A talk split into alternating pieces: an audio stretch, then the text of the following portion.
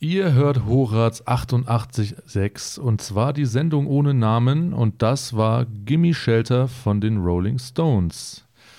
Vor mir haben sich jetzt meine Kommilitonen eingefunden. Schön, dass ihr alle da seid. Ähm, mich würde interessieren, wie steht ihr denn persönlich zu sozialen Medien? Was sind so eure Erfahrungen? Habt ihr eher positive oder doch eher negative Assoziationen mit sozialen Medien? Ja, äh, vielleicht kann ich gerade mal anfangen. Ich habe mir so ein paar Gedanken gemacht, was ich denn so als positive Seiten des Internets sehe und habe dabei festgestellt, dass äh, so das, was so das Positivste am Internet ist, gleichzeitig auch die negativste Seite ist, nämlich äh, die Freiheit, die man im Internet hat. Also äh, so dieses Unbegrenzte, dass man wenig Limitierungen hat ähm, und dass einfach Möglichkeiten erweitert werden. Ähm, man ist halt nicht so begrenzt und eingeschränkt wie im realen Leben. Sei das jetzt auf sozialer Ebene, wo man eben einfach Leute kennenlernen kann, die nicht in deiner Nähe wohnen, sondern die auch von weiters weg kommen. Ähm, oder sei es jetzt sowas wie Wissen, dass man einfach unbegrenzte Möglichkeiten hat. Man hat alle Informationen zur Verfügung. Ähm, genau, und äh, Vielleicht bleibe ich gerade mal bei dem Sozialen. Ähm, ich habe nämlich die Erfahrung gemacht, dass es vielen Leuten leichter fällt, im Internet Kontakte zu knüpfen, gerade wenn man so ein bisschen schüchterner unterwegs ist, ähm, weil einfach eine ganz leichtere andere Kontaktaufnahme stattfindet. Und wenn dann doch mal irgendwas schief läuft, dann kann man sich ja immer noch ghosten. also es, es fällt dahingehend äh, viel leichter, irgendwie Kontakte zu knüpfen. Das stimmt, da ist auch die Hemmschwelle nicht ganz so groß. Gell? Genau, also es, es kann ja eigentlich nichts schief gehen. Ähm, und was auch ganz wichtig ist, im Internet hast du halt direkt ähm, Leute nach Interessen und Communities aufgegliedert. Das heißt, wenn du dich jetzt für irgendwie ein Spiel oder eine Serie oder was auch immer interessierst, dann findest du im Internet halt direkt Leute, die sich auch dafür interessieren. Und es gibt, keine Ahnung, irgendwelche Fanpages oder irgendwelche Communities eben, wo man sich einfach trifft und sich austauschen kann. Ähm, das hat man im realen Leben eher nicht. Ähm, beziehungsweise man muss sich halt aktiv darum bemühen, dass man irgendwie einen Fanclub findet oder so.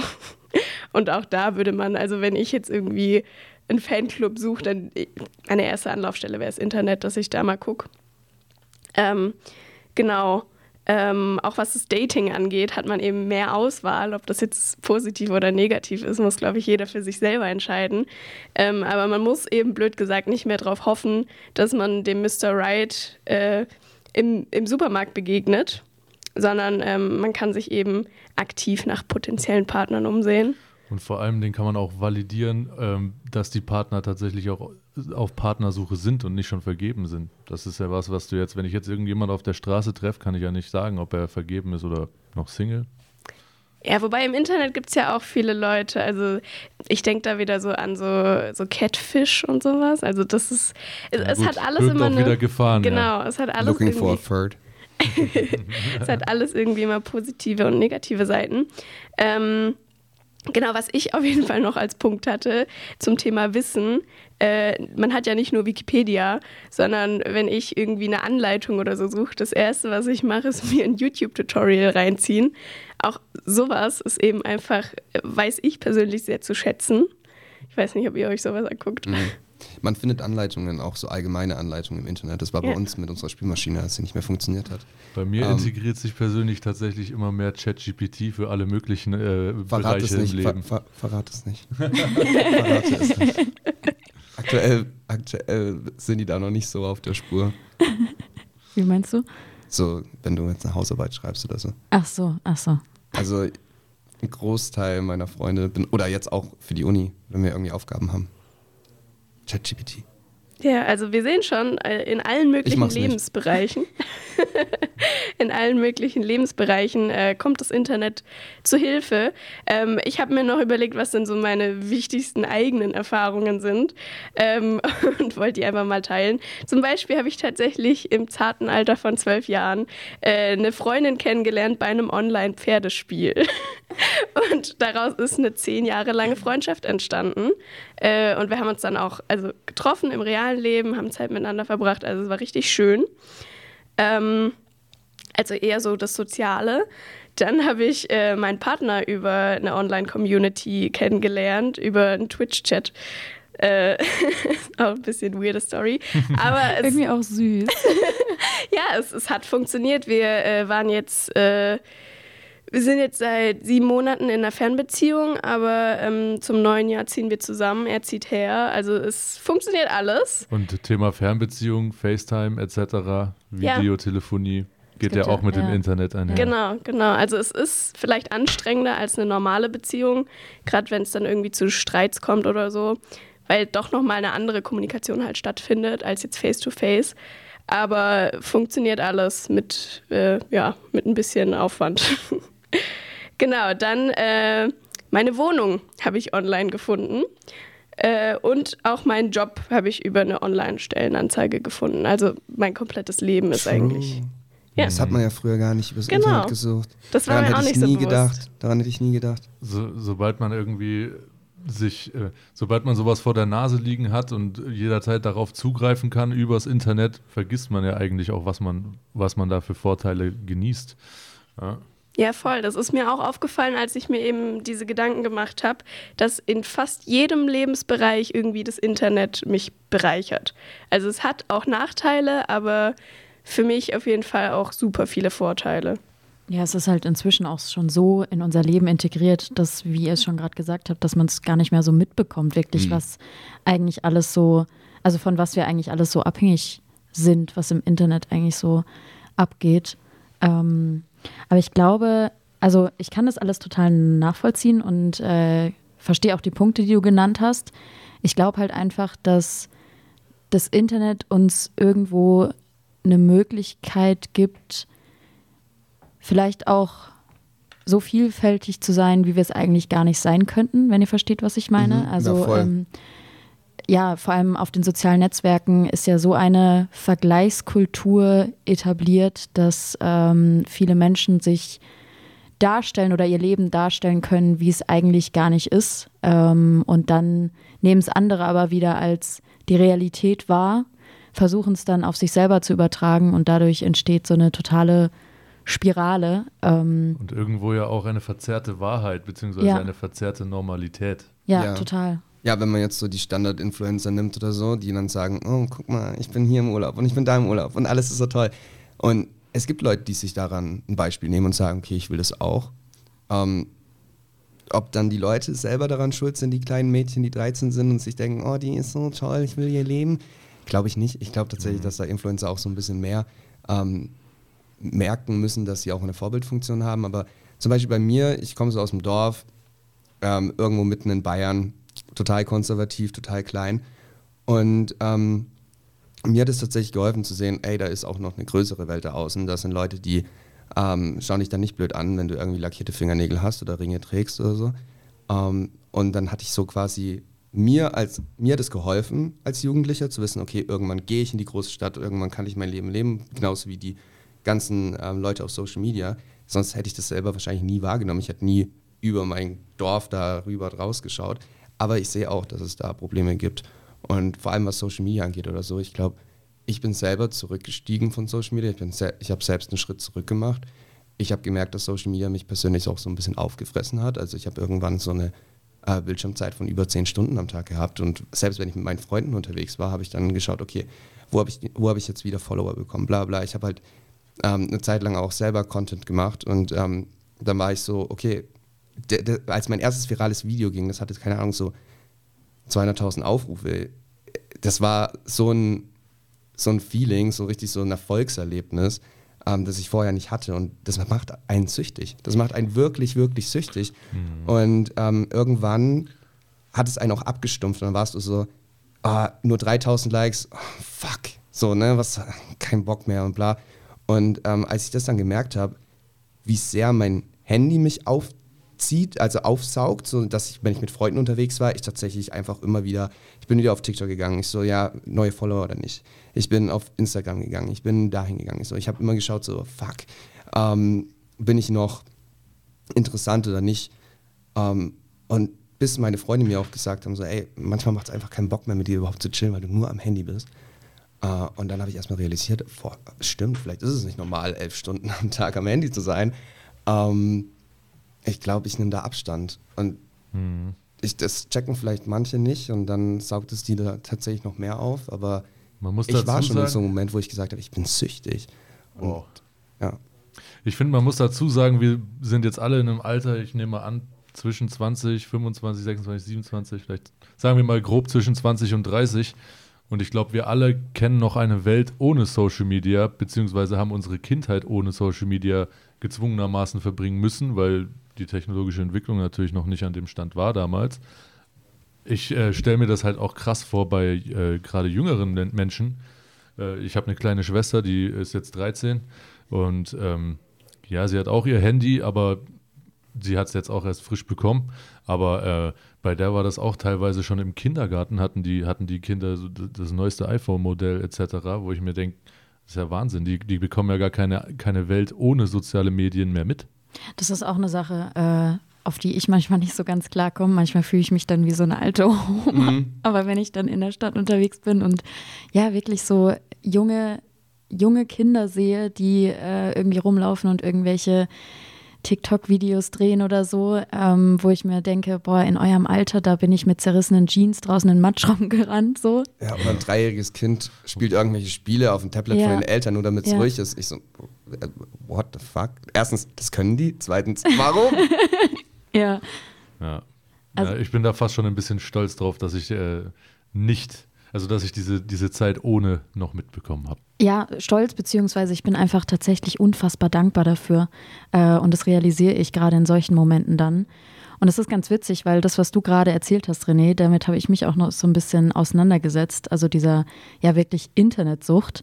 Ähm, oftmals wird die auch Online-Sucht genannt. Äh, von der WHO zum Beispiel wurde tatsächlich auch im Jahr 2019 äh, zum ersten Mal die Gaming Disorder in den Katalog der Krankheiten ganz offiziell aufgenommen.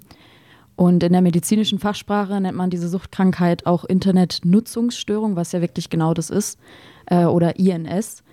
Und ähm, es ist tatsächlich so, wie du es gesagt hast, so eine Störung zu erkennen, ist auch ein totaler Prozess, weil meistens so der Übergang von der ja, normalen Internetnutzung hin zur äh, suchtartigen Nutzung äh, ja so schleichend äh, geht und das, ja, da gibt es irgendwie auch ganz viele verschiedene Ursachen. Also ich weiß nicht, was es bei dir jetzt vielleicht war oder vielleicht passt auch nichts davon, aber ähm, oft liegt dem ein ja, geringeres Selbstwert zugrunde oder einfach dieses äh, Bedürfnis auf, also nach Bestätigung von außen und irgendwie, ja, wenn man in so einer Selbstfindungsphase ist und dadurch entsteht dann auch ganz schnell dieses ähm, Suchtzentrum im Gehirn, also so eine Art Suchtgedächtnis. Ich weiß nicht, ob ihr das kennt, aber das ist im Belohnungszentrum des Gehirns, dass eben diese, dieses Suchtmittel, in unserem Fall jetzt der Medienkonsum oder das Internet, als was Positives abgespeichert wird.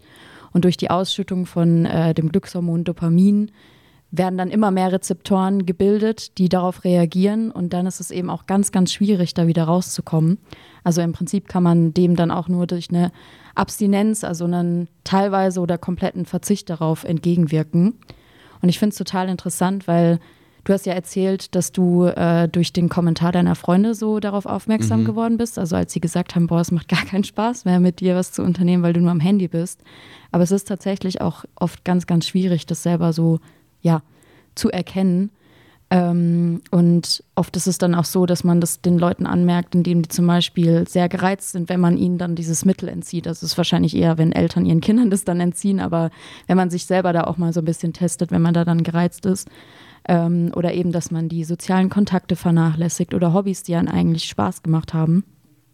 Ähm, und wie du es jetzt zum Beispiel auch gesagt hast, man hat einfach grundsätzlich ein ja, starkes Bedürfnis danach, Zeit im Internet zu verbringen und denkt auch in der eigentlich internetlosen Zeit, sage ich es jetzt mal, immer wieder ans Internet und ans Abchecken der sozialen Medien und so. Und letztendlich kommt es dann auch vielfach dazu, dass die Personen durch Lügen dann wirklich versuchen, mehr Zeit im Internet zu verbringen. Also sich irgendwelche Lügen ausdenken, um dann eine Ausrede zu haben, um nichts zu unternehmen oder nicht zu einem Hobby zu müssen oder irgendeiner Arbeit nachgehen zu müssen. Und um dieses Suchtrisiko zu senken, kann man sich selber auch so ein bisschen testen und einfach äh, sich selber vielleicht auch den Zugang zu äh, diesen Suchtfaktoren zu verbieten, wie du es jetzt zum Beispiel gemacht hast, Ja. dass du dich da Ich ganz ein bewusst zurückziehst. Dreivierteljahr quasi wirklich all mein Social Media gelöscht. Also es Ja. war ein rapider, schneller Cut. Ähm, war auch am Anfang gar nicht so leicht, weil ich mir halt dann dachte so, also es gab dann wirklich auch Momente, wo ich gesagt habe, fuck, ich brauche ich brauch die wieder. So, ne? Mhm. Ähm, aber es hat mir geholfen, so die wahre Welt auch ein bisschen mehr wieder zu erkennen. Und wenn ich jetzt zum Beispiel mit meinen Freunden unterwegs bin, dann schaue ich maximal zweimal aufs Handy. Ähm, und bin dann halt auch einfach nicht erreichbar, weil ich einfach die Zeit mit meinen Freunden genieße. Ja, also eben sich auch so bewusst handyfreie Zeiten einzurichten, mhm. das ist total wichtig, um dem entgegenzuwirken. Also wirklich zu sagen, okay, keine Ahnung, ich bin jetzt beim Sport oder ich bin bei irgendeinem anderen Hobby oder ich gehe in die Stadt oder Abendessen und da lasse ich das Handy entweder wirklich daheim oder halt zumindest in meiner Tasche, dass ich da wirklich nicht drauf äh, zugreife. Und ich kann auch verstehen, dass es schwierig ist, wenn man dann von Leuten umgeben ist, die dann vielleicht doch mal ans Handy gehen, weil man dann denkt, boah, jetzt ja. könnte ich eigentlich auch ins Handy.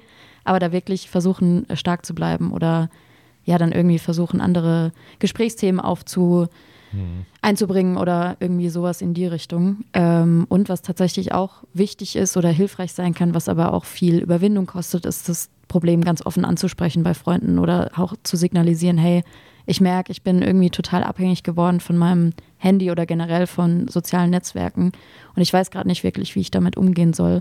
Das ist auch eine totale Hilfe ähm, und auf jeden Fall extrem wichtig. Oder auch andere Freunde, bei denen man das beobachtet, darauf dann anzusprechen. Ja, ne? ja. Das ist natürlich auch immer heikel, weil viele Leute dann erst recht abschalten und sagen, nee, das ist gar nicht so oder wenn ich wollte, könnte ich ja darauf verzichten oder so. Aber auch auf jeden Fall da einen, einen Blick für zu haben und da sensibel zu sein. Mhm. Und tatsächlich ist es auch so, ich habe mal geguckt, ähm, wenn man wirklich das Gefühl haben sollte, boah, ich kann das gar nicht, ich kann gar nicht mich selber zum Beispiel von sozialen Netzwerken abmelden, weil meine, meine Sucht schon so stark ist oder meine Abhängigkeit schon so groß ist. Äh, dann gibt es tatsächlich von der DAK auch eine Service-Hotline, die 24-7 äh, erreichbar ist, sage ich mal. Und auch bei www.mediensuchthilfe.info, da kann man sich sogar selber testen, wie das bei einem selber aussieht und äh, es gibt auch eine Karte, wo angezeigt wird, wo in der eigenen Nähe ja so Suchtzentren sind oder wo man sich Hilfe suchen kann, was ich auch extrem praktisch und sinnvoll finde. Ja, René, das fand ich ganz schön vorhin. Du hast angesprochen, diese wahre Welt außerhalb der sozialen Medien. Ähm, das ist ja auch etwas, was äh, Eva Menasse in ihrem äh, Essay aufgegriffen hat. Und zwar war sie ja auch der Meinung, dass ähm, quasi politischer Diskurs oder auch der Erfolg berühmter politischer Debatten, wie zum Beispiel Fridays for Future, eben auf der Straße in dieser wahren Welt erreicht wird und nicht in äh, sozialen Medien. Ähm, ja, aber wie wir vorhin schon gehört haben, wirkliche Lösungsvorschläge oder richtige äh, ja, Vorschläge, wie man äh, denn mit sozialen Medien im politischen Kontext umgehen sollte, ähm, hat sie nicht wirklich genannt. Oder wie war das? Wie würdest du das einordnen, Leon? Ja, es hat sie nicht angesprochen. Ihr, sie hat nur sehr häufig betont, dass diese Anonymität im Internet äh, zur Enthemmung beiträgt. Und ähm, ja, da ist äh, die Klarnamenpflicht ist ein häufig genanntes Mittel, um dem entgegenzuwirken. Ähm, das ist, wie der Name schon sagt, eine Verpflichtung, dich mit deinem Klarnamen, deinem richtigen Namen anmelden zu müssen in irgendeiner Plattform, um ja, verantwortlich gemacht zu werden ähm, für was auch immer du dann dort postest. Und ja, das gibt es schon lange den Diskurs darüber, für mit wir, wieder und für. Ähm, die häufigste Argument, das man hört, ist natürlich die Enthemmung, dass die Leute dann sich sicher fühlen hinter ihrem äh, Pseudonym, das sie da gewählt haben auf Twitter oder Facebook oder so. Und äh, ja, das soll da das Heilmittel sein und Dazu soll es auch noch äh, kriminalpolitisch wichtig sein, weil ähm, wenn dann da wirklich was re rechtlich Relevantes passiert, kommt ähm, die Polizei einfach schneller an die Daten de mhm. desjenigen, mhm. weil tatsächlich diese Vorfälle, Hassbotschaften beispielsweise, müssen in einem bestimmten Zeitraum in drei Wochen quasi ermittelt werden und äh, Danach gibt es quasi Klarnamepflicht, ja, interessant. Wenn ich jetzt in, im, im, ersten Eindruck darüber nachdenke, fallen mir eigentlich tatsächlich auch ein paar positive Aspekte ein, die dann damit einhergehen. Also du hast gerade schon angesprochen, gerade in der äh, äh, äh, Kriminaltechnik oder auch ähm, sowas wie zum Beispiel Cybermobbing dem könnte ja dadurch auch äh, stark entgegengewirkt werden, beziehungsweise auch irgendwelche Trolls, die irgendwelche Sachen aus Spaß schreiben, äh, nur um Likes abzugreifen etc. Aber das sind ja auch alles Phänomene, die existieren ähm, und die teilweise bei Debatten irgendwo diesen konstruktiven Diskurs verhindern. Auf jeden Fall. Das ist auch immer das Argument, das eingeführt wird und auch ein bisschen einleuchtet. Das Problem an der Sache ist, äh, diese Aussage ist nicht äh, wissenschaftlich belegt. Es gibt keine, es gibt Studien dazu, aber die sind widersprüchlich, ob Anonymität im Internet die Enthemmung der Leute wirklich befeuert oder nicht. Also es gibt Studien, die haben, geben Hinweise darauf, dass es so ist. Es gibt aber auch Studien, die herausgefunden haben oder herausgefunden wollen haben, dass in irgendwelchen Shitstorms tatsächlich nicht anonyme Accounts häufig härter unterwegs sind als anonyme. Und ich glaube, das kann man sich auch gut vorstellen, wenn man mal so sich in die ja, in die düsteren Abgründe von Facebook bewegt, sieht man häufig äh, ja auch die Klarnamen-Profile noch mit, äh, mit äh, Profilbild und die Familie verlinkt. Deswegen, ähm, ja, es ist, es ist nicht so einfach. Und äh, es gab tatsächlich auch ein Land, das es äh, gemacht hat, eingeführt hat, ist Südkorea. Und bei denen waren die Aussagen, die, die Aussagen dann auch fragwürdig. Die haben das eingeführt, dann ist die Quote der Beleidigungen, der Hassbotschaften erstmal zurückgegangen, äh, hatte aber nur einen kurzzeitigen ähm, Effekt und dann gingen die Beleidigungen quasi wieder hoch in anderen Formen. Dann haben die mhm. kreativere Formen gewählt. Und ja, dann hat sich das wieder aufgehoben und irgendwann hat das südkoreanische äh, Verfassungsgericht diese Klarnamenpflicht auch einfach kassiert, weil die natürlich auch rechtlich nicht einfach ist. Und ja, es ist schlicht und ergreifend nicht bekannt, ob das wirklich so ist, dass das da was hilft. Ja, super spannendes Thema. Ähm, zum Ende hin lässt sich bestimmt sagen, eins ist sicher, Social-Media-Plattformen und damit einhergehende Phänomene, wie wir gerade alle schon ausgiebig beleuchtet haben, die sind aus wirklich sehr unterschiedlichen Blickwinkeln zu betrachten. Das bringt natürlich gewisse Vorteile mit. Ähm, und bestimmt steckt auch in den drastischen Formulierungen von Eva Menasse äh, mit Sicherheit irgendwo auch ein Funken Wahrheit. Ähm, das soll es für heute gewesen sein. Das war die Sendung ohne Namen auf Horaz 88.6. Äh, wir bedanken uns bei euch fürs Zuhören. Und jetzt zum Abschluss hört ihr noch einmal einen Song und zwar von Iggy Pop, Flow in the Dark.